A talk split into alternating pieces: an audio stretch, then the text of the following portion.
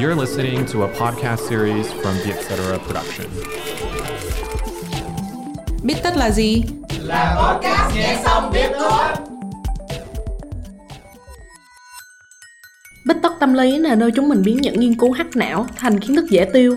Bích tất tâm lý được dẫn dắt bởi Trân Lê và Hiền Lê, editor chuyên mục cuộc sống tại Vietcetera. Chị Hiền, lần làm việc nhóm mà đáng nhớ nhất của chị là lúc nào? Chắc là hồi chị học master cái lúc cái đây 2 năm, cái hồi đó lại trúng đợt Melbourne bị phong tỏa, bị lockdown nên là bài nhóm của chị có nhiều cái chuyện nó dở khóc dở cười lắm. Có một nhóm thì một bạn bị kẹt ở Trung Quốc rồi đóng biên, mà bên Trung Quốc thì nó chặn không cho dùng Google hay Facebook gì hết. Thế nên là bọn chị phải điền vào một cái file chung, rồi gửi cả file qua WeChat cho bạn điền cái phần của bạn vào, chứ không phải là up file lên trên Drive rồi mọi người cùng sửa được một nhóm khác thì có ba bạn ở ba cái múi giờ khác nhau. Thế nên rất khó tìm được cái khung giờ chung mà tất cả available để họp nhóm được. Xong rồi đến lúc present, lại có bạn mạng yếu. Bạn đang nói thì tiếng rớt luôn. Nên là cuối cùng cả nhóm phải nhìn khẩu hình mồm xong rồi tay của bạn để mà đoán xem bạn đang nói gì. Còn em thì sao? Em thì là ở lúc đại học thì cuộc đời đại học của em làm bài nhóm á có những lúc em may mắn được gặp đồng đội rất là xịn. Nhưng mà cũng lắm khi á đồng đội khiến cho em rất là điêu đứng. Thì có một lần á bạn cùng nhóm của em á bỗng dưng bốc hơi gọi điện không bắt máy nhắn tin cũng không có thèm trả lời. Mà lúc đó là một ngày trước deadline. Thì lúc đó vả quá rồi thì nhóm em còn lại bốn người. Sau một hồi hoảng loạn á, thì tụi em đành chia việc của bạn đó ra làm bốn và tiếp tục làm may sao là vẫn kịp. Đúng là trải nghiệm hú vía nhỉ mà cũng may là còn trước deadline một ngày đấy. Chứ nếu mà ngay deadline là thôi xong luôn mấy đứa đỡ không kịp luôn đó. Rồi kỳ đấy thì điểm bài nhóm em thế nào? Thật bất ngờ là đó là một trong những lần tụi em được điểm cao nhất khi mà làm bài nhóm. Thì sau kiếp nạn đó em mới ngộ ra một chân lý á là số lượng người trong nhóm không hề tỷ lệ thuận với lại độ thành công. Có khi nhóm ít người là dễ chịu hơn nhiều á chị ở Việt Nam mình có câu là không có mợ thì chợ vẫn đông. Thì thiệt á là bớt đi một vài cá nhân mà không được hợp tác cho lắm thật ra cũng chẳng ảnh hưởng gì đến cái năng suất của nhóm. May là lúc đó thay vì tìm kiếm bạn trong tuyệt vọng á, thì tụi em thà chia việc ra làm luôn. Chứ có mà kiếm được bạn mà bạn không chịu hợp tác thì cũng vậy à. Mà buồn cười ở chỗ cái chân lý em vừa nghiệm ra đó nó là một hiệu ứng có thật đó. Nó gọi là hiệu ứng Ringelmann đây là hiệu ứng mô tả vấn đề năng suất thường gặp phải khi làm việc nhóm. Đại để là số lượng người tăng lên nó lại tỷ lệ nghịch với hiệu suất công việc. Nhưng mà người ta đã phát hiện ra cái hiệu ứng này bằng cách nào vậy chị? Cái hiệu ứng này được kỹ sư nông nghiệp người Pháp tên là Max Ringelmann nghiên cứu hồi năm 1913 ông tiến hành một cái trò kéo co đi. Trong đó thì người tham gia phải chơi hai lần. Lần đầu tiên là kéo một mình lần thứ hai là kéo theo nhóm và kết quả là khi kéo theo nhóm thì họ bỏ ra ít sức lực hơn so với khi phải tự kéo một mình. Này á, là đúng bài bị gánh tim khi làm việc nhóm nè. Nhìn chung á, cho dù số lượng thành viên có là bao nhiêu đi chăng nữa thì em để ý á, chỉ có một vài nhân vật chủ chốt làm phần lớn công việc thôi. Số còn lại á, là mọi người sẽ làm việc theo kiểu cưỡi ngựa xem hoa á chị. Mà em hỏi nè chị có bao giờ bị thế chưa? Trộm vía là suốt mấy năm tháng đi học thì chị chưa bị cái kiếp nạn gánh tim bao giờ. Nhưng bạn chị thì bị rồi chỉ nhớ mãi một lần nó phải làm bài nhóm, mà tại khái là nó không được tự chọn teammate mà thầy giáo chia team theo ngẫu hứng. Ở trên lớp thì đại khái là nó được ghép với hai đứa nữa. Mà ở trên lớp thì cũng chia việc, giao việc rồi thống nhất deadline các kiểu rồi. Nhưng rồi mấy lần nó muốn họp check in xem tiến độ thế nào, thì hai bạn kia đều bảo là bận đi làm, không họp được. Nhưng mà vẫn khẳng định là sẽ hoàn thành phần việc được giao. Rồi đến lúc hai bạn kia gửi bài thì đúng như nó lo sợ luôn bài làm rất là sơ sài rồi hoàn toàn chênh lệch so với cái định hướng ban đầu. Thế là coi như nó phải gánh cả tim để mà sửa bài lại. Cuối cùng bài đấy điểm khá thấp nên là nó vẫn ức chế đến bây giờ khổ thân. Thì trước đây á, em có đọc qua một cái thuyết được gọi là thuyết tác động xã hội. Thì theo cái thuyết này á, người ta bảo á, là mỗi cá nhân trong nhóm á, đều tạo nên một cái nguồn ảnh hưởng rất là độc lập.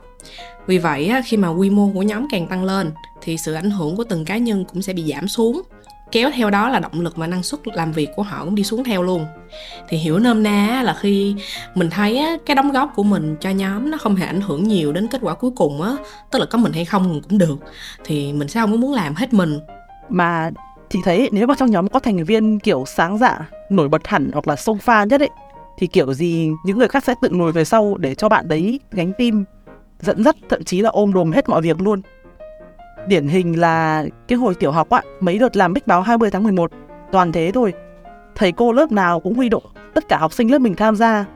Nhưng mà em cứ tưởng tượng là một lớp bốn mấy năm chục người thì kiểu mình phải một là vẽ rất đẹp hay là viết chữ rất đẹp thì bài mình mới được lên top ạ. Tức là các cái cột báo thì ví dụ như có bốn cột báo đi thì bài mình sẽ được dán lên đầu tiên. Ừ. phải là viết đẹp hoặc là vẽ đẹp thì mới được như thế mà chị thì không có cả hai tài năng đấy. Nên là thành ra nhiều lúc chị làm bích báo cho có vì nghĩ là đằng nào cũng chẳng ai đọc đến bài của mình. Thì uh, thông thường á khi mà có một thành viên trong nhóm mà hơi không được tập trung lắm đi thì mình hay cho rằng một là do họ lười hai là do tính cách của họ như thế nào á. Nhưng mà em đã từng thấy nha cũng là một thành viên đó khi mà làm việc độc lập thì họ rất là năng nổ rất là chăm chỉ. Họ chỉ chỉnh mãn khi mà làm việc nhóm thôi tiến sĩ biết thì có một thuyết được gọi là thuyết tiềm năng đánh giá. Thì theo cái lý thuyết này, kết quả được đánh giá theo nhóm thay vì theo cá nhân, thì nó sẽ dẫn đến cái hệ quả là em có nỗ lực cũng sẽ không được ghi nhận riêng việc mà sẽ bị chìm vào cái nhóm chung đấy. Điều này dẫn đến việc em, gọi là, mất hết hứng thú, không cảm thấy ý nghĩa của việc nỗ lực nhiều hơn nữa. Bởi vì đằng nào mình có nỗ lực hơn thì công sức của mình cũng được ghi nhận như là những người khác thôi. Ngược lại thì khi phải làm việc độc lập thì em hưởng chọn kết quả, và nếu thất bại thì mình cũng chẳng thể nào đổ lỗi cho ai được. Nên là dĩ nhiên mình sẽ cố gắng hơn. Mà không những kết quả hưởng được đâu nha. Khi mà mình làm việc nhóm thì trách nhiệm của mình cũng sẽ bị phân tán á. Trong tiếng anh mình gọi nó là diffusion of responsibility. Còn tiếng việt á, thì mình có một cái câu là cha chung không ai khóc á chị. Thì khi làm việc nhóm, có một số người sẽ làm việc rất là qua loa và bởi vì họ sẽ ỷ lại là có người khác bù đắp cho thiếu sót của mình trước đây á, em cũng từng gặp cái trường hợp tương tự rồi. Thì thông thường á nha làm bài nhóm á, tụi em luôn sẽ có một cái thành viên chịu trách nhiệm làm cái khâu đóng gói cuối cùng. Tức là họ sẽ gom bài của các thành viên khác sắp xếp bố cục chỉnh mục lục chỉnh số trang rồi nộp bài.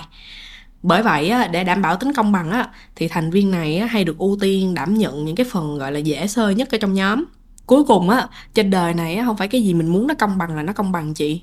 Thì cái thành viên đóng gói này của tụi em á luôn phải kiêm luôn cái việc mà sửa bài cho những cái thành viên làm việc hết sức qua loa. Có khi á đọc bài của các bạn nộp xong mà không hiểu gì hết cái bạn này cũng phải ngồi viết lại có khi còn phải ngồi sửa lại lỗi chính tả cho các thành viên nữa. Thật sửa bài có phải là công việc dễ dàng đâu. Người kinh nghiệm đầy mình thì sau khi đã thật sự gọi là trải nghiệm cái hiệu ứng Ringleman này á thì em mới thấy được á, cái việc kiểm soát số lượng thành viên trong nhóm thật ra cũng là một cái hình thức để tăng hiệu suất. Ít quá cũng không được mà đông quá cũng không xong. Tại vì đông quá không những là không giúp tăng hiệu suất mà có khi á, còn khiến cho kết quả đi xuống nữa. Và một lần nữa lại trở về câu chuyện làm bài nhóm của em. Thì lần đó tụi em cũng học một môn nghiên cứu. Đáng lý á số lượng thành viên ban đầu chỉ có 4 bao gồm những cái bạn đã từng làm việc với em trước đó. Nhưng cuối cùng á nhóm em lại bị dôi ra thành 6 thành viên. Hai người còn lại á, do không đến lớp thường xuyên á, nên là họ không có tìm được nhóm. Mà các nhóm khác á, lại không muốn có thêm người. Lúc đó em nghĩ là thôi cũng kệ để các bạn vào nhóm cũng được tại vì càng đông thì mình càng đỡ việc mà. Và đó là sai lầm khủng khiếp của em. Bởi vì hai bạn nó không thường đến lớp nên là kiểu y như người đi trên mây vậy chị. Em lúc đó không những là phải làm việc của mình mà còn phải ngồi giải thích cho các bạn là các bạn cần phải làm những gì. Trong khi á, các bạn chỉ cần đến lớp là sẽ biết hết. Tính ra nhờ là việc nhóm mà mình học được nhiều thứ về con người cái người ta.